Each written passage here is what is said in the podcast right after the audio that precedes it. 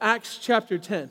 All right, as you're turning there, can I share with you my kid's favorite phrase in the entire world? All right, you ready? That's not fair. Anybody else have kids? Anybody else hear that? Yeah, I hear that about a thousand times a day. Let me give you a scenario. This happened just the other day. We go to a birthday party, and Emma, my oldest, leaves a balloon, uh, her orange balloon, because orange is her favorite color. And Addie has her purple balloon, because that's her favorite color, and she brings it, and she doesn't forget it. So what happens is we get in the car, and Emma says, Addie has her balloon, and I left it, and that's not fair right? That's not fair. That's not fair. Over and over. It, it, so at some point, I had to sit them down, and I often tell them this. I tell my kids this all the time Sweetheart, life's not fair, right? I just need you to know that. that. That's just something that you need to know. All right, so it gets to the point where this happens a lot, and then Addie the other day, she's complaining about something, and she says, That's not fair. And Emma looks at her and says, Sweetheart, I just need to let you know that's life's not fair. Isn't that right, Daddy? I'm like, Oh gosh, what did I do? Right? Listen, by the way, if you don't believe in total depravity, you just come spend 30 minutes at my house, and I'll prove that wrong by you hanging out my three kids, and you'll see that they are born that way, I promise. All right, every single time that I see this out of my kids, it reminds me of something that I want to show you in Acts chapter 10. Here's what it reminds me of, and this is the passage that you're going to see. Listen, God shows no partiality. Okay, simply put, God's not fair. I, I, just want you to see this today. Over and over and over again in Acts chapter 10, you're going to see the story of a Gentile, which is a non Jewish man, come to faith in Jesus, okay? And then the gospel is going to spread to non Jews around the world. And listen, over and over and over again, he is going to blow your mind of all your presuppositions that you may have, and he's going to show you the gospel simply not fair. And that's good news. Okay, this is exactly what you need to see is the gospel is actually the total opposite of fair. It's God giving you and I what we don't deserve, and here's what we don't deserve. It's grace. Over and over and over again, the gospel is going to tell you that you don't deserve God's goodness and kindness and grace. Actually, you deserve quite the opposite, but God's not fair.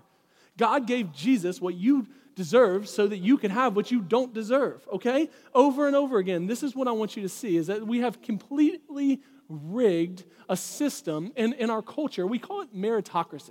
If you do enough, if you achieve enough, you'll have more and you'll be more successful. But what you see when you encounter the gospel is the complete opposite. The gospel actually says if you're meek enough, if you humble yourself enough, if you're the exact opposite of what everybody else thinks, then you actually receive his grace. And what you should walk away thinking is, that's not fair.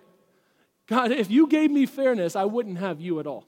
So, Acts chapter 10 is the story of God's complete and awesome unfairness given to a group of people who don't deserve it. So, if you have a Bible, Acts chapter 10, verse 1.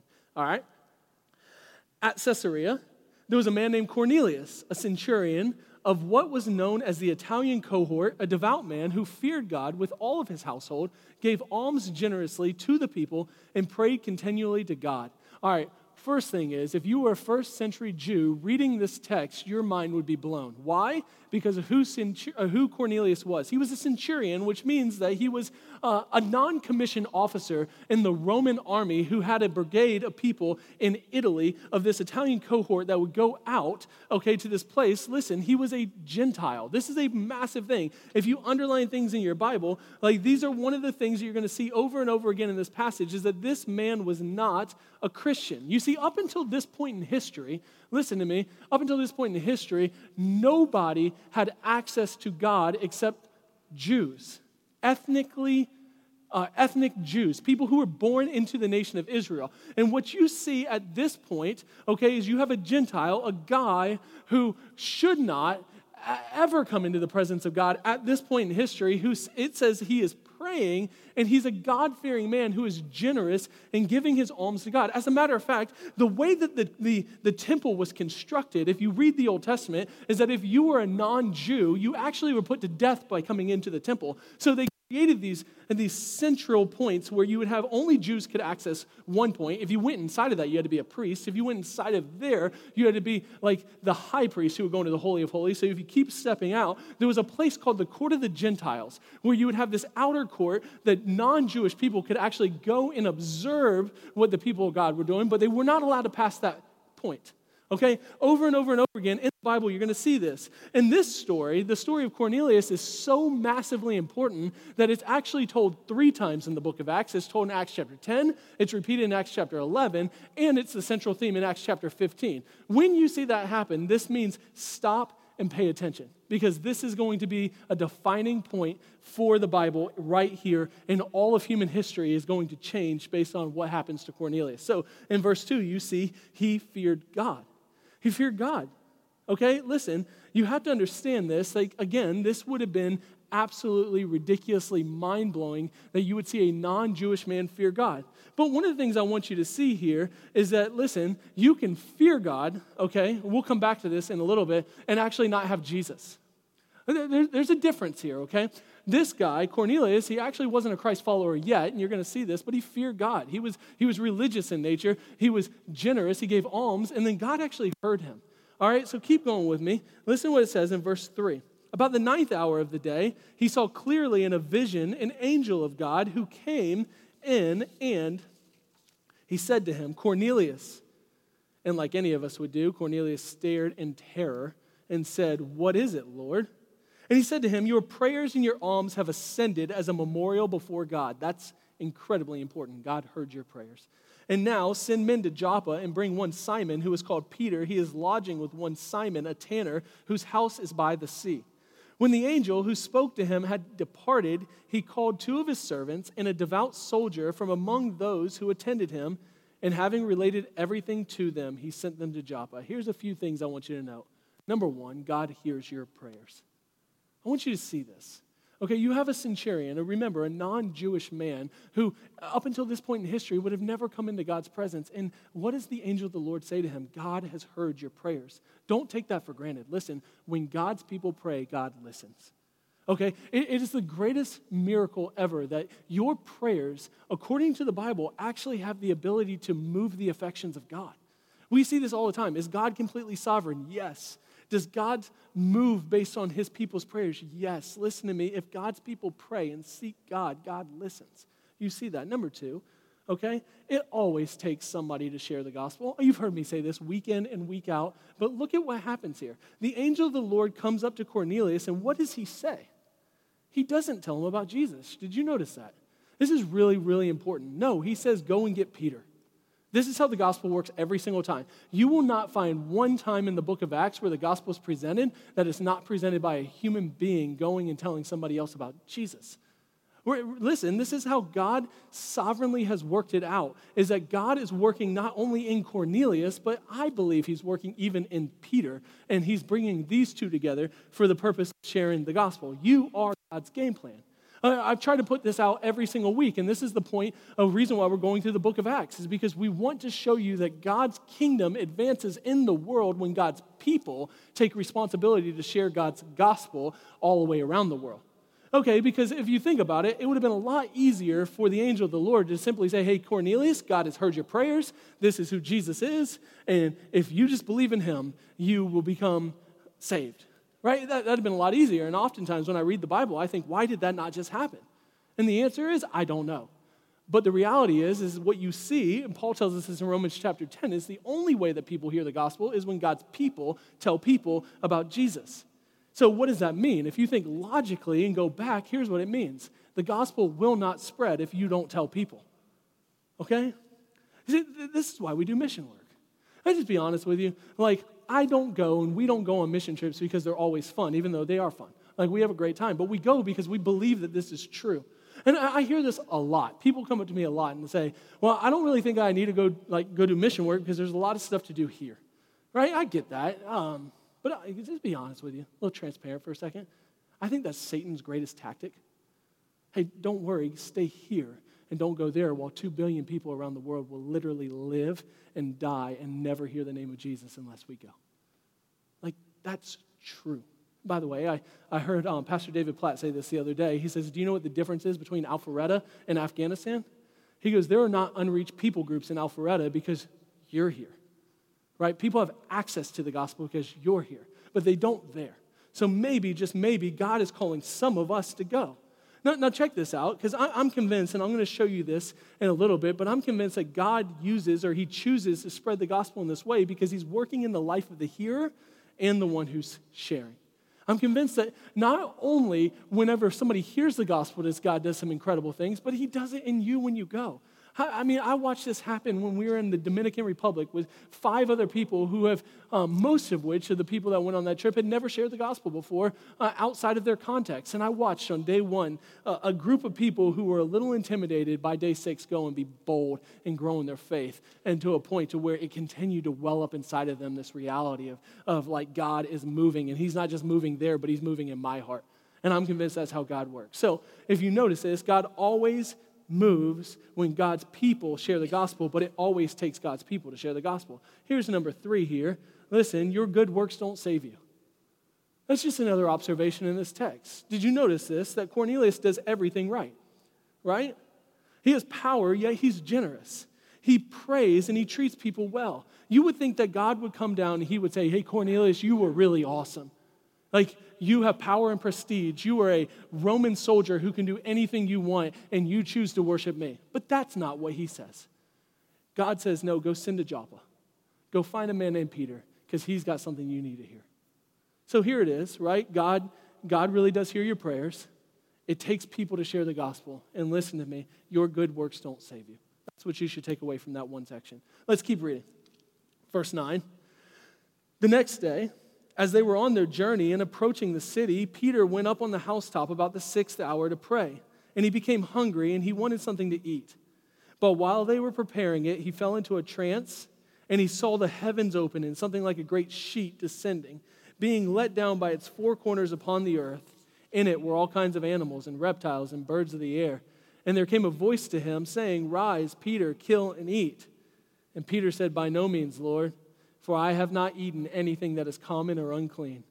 And the voice came to him again a second time What God has made clean, do not call common. This happened three times, and the thing was taken up at once. It's a pretty weird scene, if I'm honest. I call this the very first pig in a blanket, right?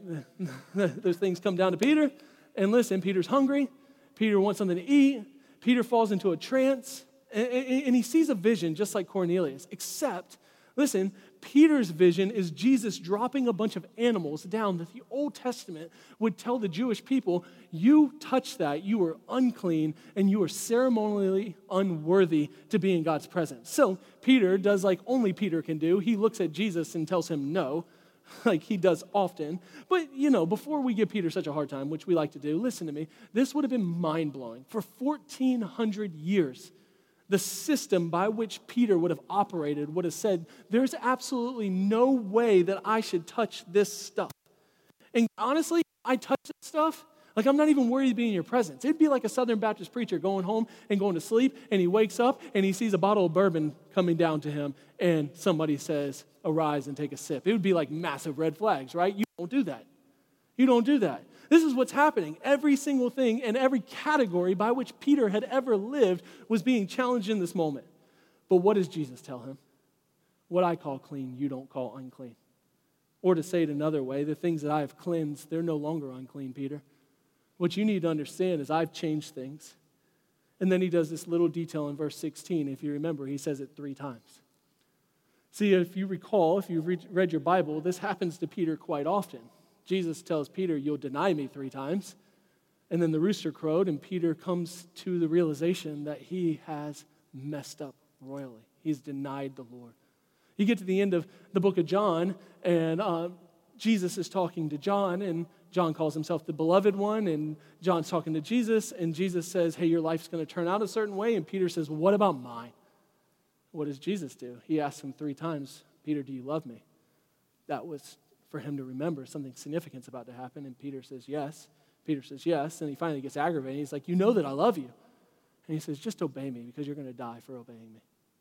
And then you get here to Acts chapter 10, and the same thing happens. And what should spark in your mind is this is a really, really significant moment.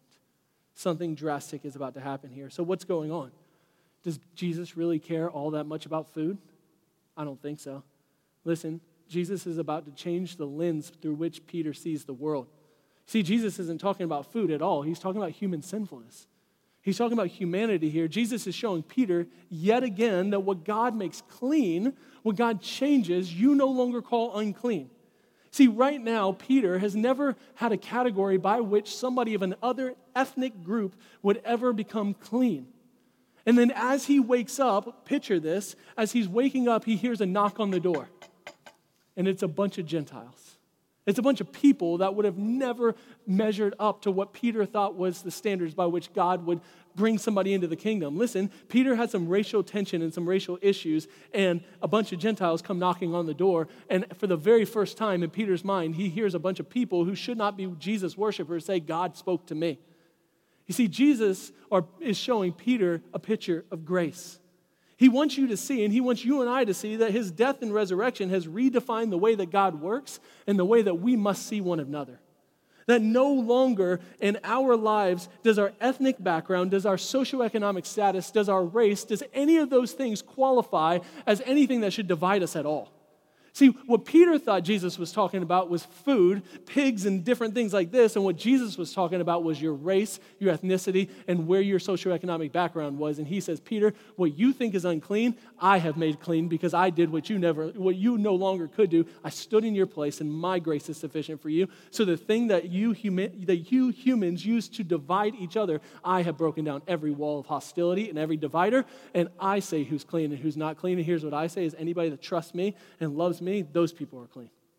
Listen, City Church, God is the God of all people, and He died so that every race and every background could stand in His throne forever.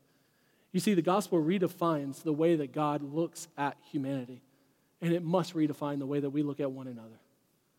That's honestly, that's the point of this text. The gospel is the great equalizer because at the cross, we are all equally condemned. But at the cross, every single one of us has the opportunity to come and be right with God. You get this, right? See, before the cross can be your victory, listen to me, it is your condemnation. I think we often jump straight to the victory.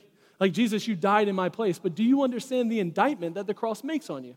The indictment the cross makes on you is that Jesus had to die in your place. Listen to the way Jonathan Edwards says this. Jonathan Edwards, great Puritan theologian, he says, You contribute nothing to your salvation except the sin that made it necessary. I don't know about you, but the first time I read that, that was a hard pill to swallow. This is a huge deal because listen to me. It says at the foot of the cross, you don't deserve Jesus. It's all by His grace. And let me show you what His grace does. I'm going to survey just a, a, bunch of texts. You can write down the references and go back and read them later, but I underlined some things in here that I think that you should make, make note of. John 3 16 and 17. For God so loved the world that he gave his only son, that whoever, you see that whoever, that's an underlined word, believes in him should not perish but have eternal life. For God did not send his son into the world to condemn the world, but in order that the world might be saved through him. 1 Timothy 2, 3 and 4. This is good, and it is pleasing in the sight of our God our Savior, listen, who desires all people to be saved and come to the knowledge uh, of his truth. Matthew 28, 18 through 20, right? All authority in heaven and on earth has been given to me. Go therefore and make disciples of all nations and baptizing them in the name of the Father and of the Son and of the Holy Spirit and teaching them to observe all that I've commanded you. And behold, I am with you to the very end of the age. All right, Matthew 24, 14, 24, 14. And this gospel of the kingdom will be proclaimed throughout the whole world as a testimony, listen, to all nations, and then the end will come. And then I love this, might be one of my favorite texts in all of Scripture Revelation 7, 9, and 10. This is the end when Jesus comes back. And after this, I looked and behold a great multitude that no one can number, from every nation, from all tribes and peoples and languages, standing before the throne and before the Lamb, clothed in white robes, with palm branches in their hands, and crying out with a loud voice Salvation belongs to our God who sits on the throne and to the Lamb. Do you get the picture? The gospel breaks down every ethnic barrier that the world has created. And listen to me if you have prejudice in your heart, here's what I want to tell you you're going to be really miserable when you get to heaven because Revelation 7 says that people from every tribe, tongue, and nation will stand around the throne of God and they will proclaim his glory because God is a God of all people. You see Ephesians chapter 2, 13, the gospel has broken down every dividing wall of hostility. So if God has made it clean, here's what I want you to hear. Don't call it unclean. You hear what I'm saying? If you have breath in your lungs, listen to me, you are not common. You are uncommon. The angels say that they long to have what you have. The affection of God on you. I want you to hear me say this. You were made in the image of God. Call this the Imago Dei. And uh, in Genesis chapter 2, when God was creating all these things, He spoke, He spoke, He spoke, and then He looked upon you and He breathed life into you. And here's what that means that means you have extreme value. But that also means that every single human being in the world has extreme value, and you have to stop looking at people that you might have prejudice against, whether or not they're black or white or they're somewhere in the Middle East. And you've got to stop looking at them as enemies, and you've got to start, start looking at them as brothers and sisters that Jesus died for. Because that's what heaven's going to look like. You tracking with me? Here, let me say it this way, and you can write this down. If you are a Christ follower, there's absolutely no room in the church for racism. Zero. Listen, if you have any prejudice, you are not just standing in opposition of one another, but you are standing in opposition of God. That's clear. Don't call what God calls clean unclean. So I want to give you a little tool that a friend of mine um, at the church we previously came to, he, he created to help us think through the lens of, of how, to, how to deal with like racial reconciliation in our own hearts and in our own lives. I think this is really good. But before I do that, guys, let, let, let, let me, um, let, let me tell you just a few more things. Listen, listen, sometimes, I'll be honest with you, it would be a lot easier not to just talk about these things. To be honest, it'd just be easier to give you four ways to have a better life. But you know what we're committed to here at City Church? We're committed to teaching the gospel. We believe that God's words are ultimate authority. That's why we teach through books of the Bible, and that's why when we come to texts like this, we hit them head on because we believe God is good, and we believe that this is the greatest way to reflect the community that God has created. You get that, right? Right? The, the church is the tool, listen, that the kingdom of God, what heaven's going to look like, is supposed to reflect here on earth. So, the way we live and the way we operate is supposed to communicate to the world that not, not that the church is the be and end all, but that heaven is. And what you experience here in our church is what you're going to experience one day in heaven. So, what we communicate by how we love one another goes to the heart of what the kingdom is going to look like. So, listen, race and socioeconomic status, none of those things are dividers. They can't be. And, and, the reality is, is most of us live in this homogenous community where we only spend our lives with people who look and act just like us. The problem is that's not what heaven's going to look like. But when we live in gospel saturated community, we bring a picture of what heaven is going to look like to a world that is begging for that picture. I mean, you go on any so, you go on any social media outlet or you go on any news outlet, here's what you see is people want this community, but they have absolutely no clue how to do it. So what you see is you see a world that's still divided. You see people who are there's racism and hurt and pain all over our country and it's not just our country. I promise you I've been to I think I tried to count like 30 different countries and there's racism everywhere. Listen, racism is a human issue, not an American issue. It goes deep into our heart. So let me give you a paradigm, four different things to think through that will help us when we think through what does racial reconciliation in the church look like. Here's number 1, ignorance. Ignorance. See, at some point, we have to admit that we're pretty ignorant, right? We can't just make statements like, I'm not racist. here's what we do when we make statements like that, we, we miss the fact that we're blind to our own blindness. I, I love the way John Owens, another Puritan, he said it like this The seed of every sin is in every human heart. Here's what that means. Guys, that means that the problem has to start with me. I'll just be honest with you. If I don't start with me, that I might have something in me, then I miss the fact that like th- this thing is, is a human issue. It's not, it's not just an American issue or somebody else's issue, right? This is what Peter had to do. Peter had to recognize that he had the same problem. Before God could move in Cornelius' heart, he had to bring down the, the, the pig in the blanket to him and show him, Peter, this isn't just out there, that's in you. And what I want you to see is I'm redefining the way the world works, and you have to too. Right? So, how do I know this?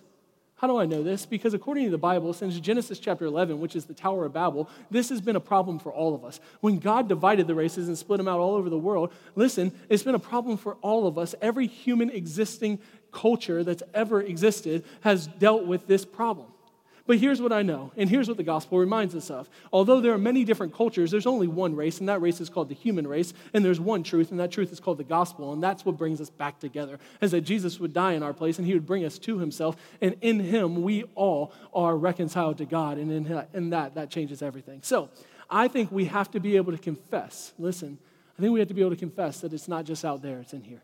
And when we do that, something crazy happens. Martin Luther once said that all the Christian life is one of repentance.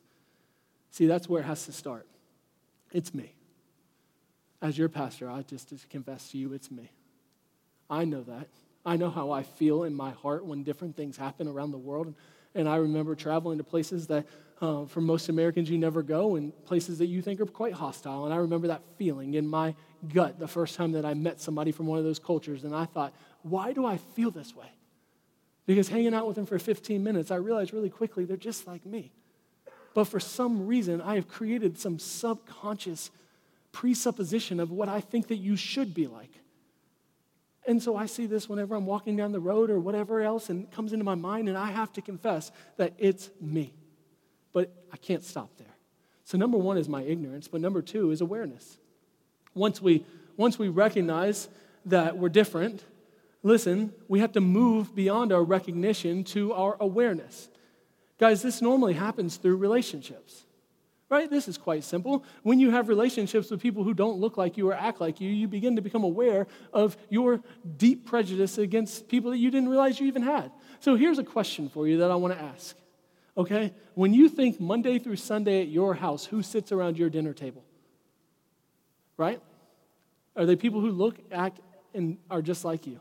Because here, here's the reality, and I want you to hear me say this our church will reflect what your dinner table looks like.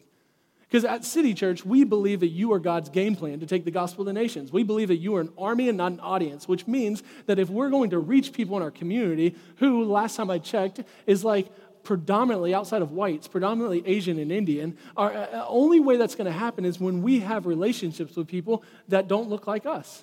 See, this is how this works, right? This is a big deal. When your community reflects your dinner table, that means you're having relationships with people that aren't like you. And when you do that, you see that amazing things happen. So we have to move from our ignorance, which our ignorance is, I don't have a problem, to our awareness, which is like, I have to start building relationships with people who don't look like me, which ultimately, and number three, will lead to our intentionality.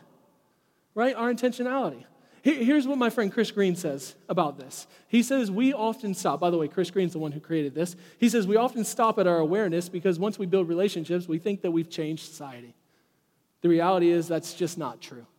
We now have to become intentional. And what intentionality means is we're willing to do things a little differently because we believe, listen, that we're not just trying to invite you into my culture, but we're trying to create a culture that looks like the kingdom of God which means that if there's secondary issues in my life, I'm willing to give those things up and be open handed to them because I realize that my culture is not superior culture, but that God has created all different kinds of cultures. And the most beautiful thing that happens in my intentionality is whenever I'm allowing God to bring into our culture something absolutely amazing, which is the blending of all different types of cultures. And he says the only way that's possible is when you start with the relationships and then when you believe that the gospel community is more important than your own culture. So that's number three. Number four, though, listen, he says this ultimately leads us to a gospel community. You see, gospel community means this listen, we're not pursuing sameness, we're pursuing oneness, which means that we love that God has created a, a, diversity within us, but in our diversity, we have a unity that goes beyond our culture and it goes to our primary culture, which is as Christ followers, we believe that Jesus has done everything necessary to save us. You get this? This means that we embrace the fact that we are different and we have different experiences, yet our identity and our primary identity is in Christ, and that unifies us, and that's more important than any of the secondary issues that we have. And we're willing to give up our secondary things so that we can have primary things in Christ. Here's how we say it in our membership covenant we will preserve the unity of biblical fellowship in matters of non essential beliefs and preferences. Here's all that means there are non essential things which is like 99.9% of the things that you and I believe and deal with the style of music, the way things look, how we act, what we do, all those things as believers in Jesus Christ, we're saying we are willing to preserve unity in those things, right? That's our secondary culture. But in our primary culture, we'll fight over those things because we believe that God's kingdom is good and we want this. And what we're willing to pursue is this. But the only way that we're willing or able to pursue God's kingdom is if we're willing and able to give up these things. You get that, right? Unless you are willing to do this, you'll never have gospel community. All you'll have is your community that you're telling people who are of a minority culture to jump into. Martin Luther King Jr., you guys have all heard this, I would imagine, but he said the most segregated hour in America is 11 o'clock on Sunday. You know what I find sad about this quote? That was 50 years ago, and it's still true. It's still true. City Church, if we want to reflect God's kingdom, that means we create an environment where that's simply not true. where we reach out to our neighbors. I heard Brian, one of our elders, he was leading our volunteer teams this morning. He was telling us how in his neighborhood, just right across the street, is a black couple and then an African couple and an Indian couple. Like they're all in his neighborhood. And he said, if I want to see my life change, I've got to start inviting them to be around my dinner table too. See, if we embrace this paradigm and we move through it from ignorance to relationship to intentionality, here's what we'll start seeing is a gospel-centered community happen in our city. And what you'll start seeing is all the walls of hostility that our city has, that none of us like to admit, start falling down little by little. And the kingdom of God starts to take root in a place that is absolutely beautiful. Keep reading with me in verse 17. Now, while Peter, so he has this vision, and while Peter's inwardly perplexed as to what this vision that he had had, that he had seen might mean, behold, the men who were sent by Cornelius, having made inquiry, for Simon's house, stood at the gate and called out and asked whether Simon, who was called Peter, was lodging there. And while Peter was pondering the vision, the Spirit said to him, Behold, three men are looking for you. Rise and go down and accompany them without hesitation, for I have sent them. That's a key one. If you underline things, I have sent them. And Peter went down to the men and said, I am the one you are looking for. What is the reason for your coming? And they said, Cornelius, a centurion, an upright and God fearing man who was well spoken of by the whole Jewish nation, was directed by a holy angel to send for you and to come to his house and to hear what you have to say. So he invited them in to be his guest. The next day he arose and he went with them and some of the brothers from Joppa, from Joppa and accompanied him. And on the following day they entered Caesarea Cornelius was expecting them, and he called together his relatives and close friends. When Peter entered, Cornelius met him, and he fell down at his feet and worshiped him. But Peter lifted him up, saying, Stand up, I too am a man. And he talked with him, and he went in, and he found many persons gathered, and he said to them, You yourselves know how unlawful it is for a Jew to associate with or to visit anyone of any other nation. But God has shown me that I should not call any person common or unclean. So when I sent for you, I came without objection. And I asked then, Why have you sent for me?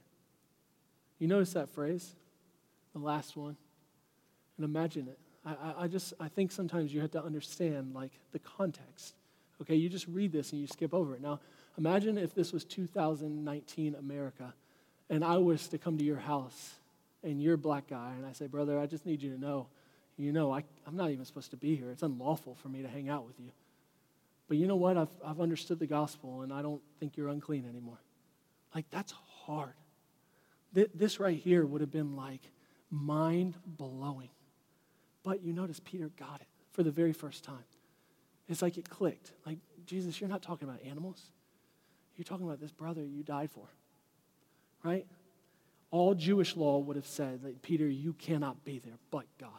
But God but God. And when God said it, Peter, for the first time, it clicked. I will do it. Peter says, Why'd you send me? Why'd you send me? Listen to what they say. Cornelius said, Four days ago, at about this hour, I was praying in my house at the ninth hour, and behold, a man stood before me in bright clothing. And he said, Cornelius, your prayer has been heard, and your alms have been remembered before God. Send therefore to Joppa and ask Simon. Ask for Simon, who is called Peter. He is lodging in the house of Simon, a tanner by the sea. So I sent for you at once, and you have been kind enough to come. Now, therefore, we are all here in the presence of God to hear all that you have been commanded by the Lord. So why'd you send me? Well, I sent you because I need to hear the gospel. So what does Peter do? He's about to unload. Listen to what he says. So Peter opened up his mouth and he said, Truly I understand that God shows no partiality. That is a huge statement because he didn't understand that two days ago. Truly I understand that God shows no partiality, but in every nation, anyone who fears him and does what is right is acceptable to him. As for the word that he sent to Israel, preaching good news of peace through Jesus Christ, he is Lord of all. You yourselves know what happened throughout all of Judea, beginning from Galilee after the baptism that John proclaimed. Now, God anointed Jesus of Nazareth with the Holy Spirit and with power. He went about doing good and healing all who oppressed by the devil, for God was with him. And we are witnesses of all that he did, both in the country of the Jews and in Jerusalem. They put him to death by hanging him on a tree, but God raised him on the third day and made him to appear, not to all people, but to us, who has been chosen by God as witnesses, who ate and drank with him after he rose from the dead. And he commanded us to preach to the people and to testify that he is the one anointed by God to be judge of the living and the dead. To him, all the prophets bear witness. To everyone who believes in him receives forgiveness of sins through his name. While Peter was still saying these things, the Holy Spirit fell on all who heard the word, and the believers from among the circumcised who had come with Peter were amazed because the gift of the Holy Spirit was poured out even on the Gentiles for they were hearing them speak in tongues and extolling God. Then Peter declared, Can anyone withhold water baptizing these people who have received the Holy Spirit just as we have? And he commanded them to be baptized in the name of Jesus Christ. Then they asked him to remain for some days. All right, there's a lot going on here. But what I want you to see is there's, there's really two particular things that I want you to see. Number one is that God has a heart for all people, and so should we. We covered this quite extensively, but I, I just I can't move on without saying it as clearly as possible. Listen to me, there is absolutely no room in the Church of Jesus Christ for any kind of prejudice or racism at all because Jesus Christ died for all people. No matter your skin color, your ethnic background, or your socioeconomic status, no matter what you have done. I showed you this last week. A terrorist named Paul comes to faith. Jesus can save anyone. There's nobody outside the reach of God, and you have to understand that. And the only way you can understand that is if you're humble enough to understand that you don't deserve the gospel yourself. That's where it all starts. God is not fair. He gives you and I what we don't deserve. And when we have the humility to understand that, that outside of Jesus, we are all the same. But because Jesus died for us, He changes our hearts and gives us a new one. That gives us the ability to love people who we think are unlovable. And we have absolutely no right to do anything other than that. That's the first point. Here's the second thing I want you to notice. Listen, it's a theme of sharing the gospel and how the gospel works okay? You're going to see there's four key characteristics really quickly that happens every single time that somebody comes to faith. Here they are. Number one is this. Write this down. God calls. God calls. Did you notice that? Did you notice that God called both Cornelius and Peter? Right? The same thing happens today. Right now, God is calling people to come to himself. Okay, so Cornelius is praying, he's doing what he's doing, and God comes to him via an angel and says, Hey, go get Peter. Peter is doing the same thing. Peter's hungry, he falls asleep, and God says, Hey, I need you to go tell the gospel to that guy. Now, it doesn't always happen quite like that today, but let me give you an illustration of how this works. Last week, okay, last week we celebrated a baptism. Last week we had a guy who wrote me an email and he says, Hey, I don't know why, but I woke up this morning and God said I need to go to church. I don't know why, but I came. And when I came, there was another guy who was kind enough that sat next to me. And I don't know why that guy sat next to me, but he started talking to me. And by the way, that guy was kind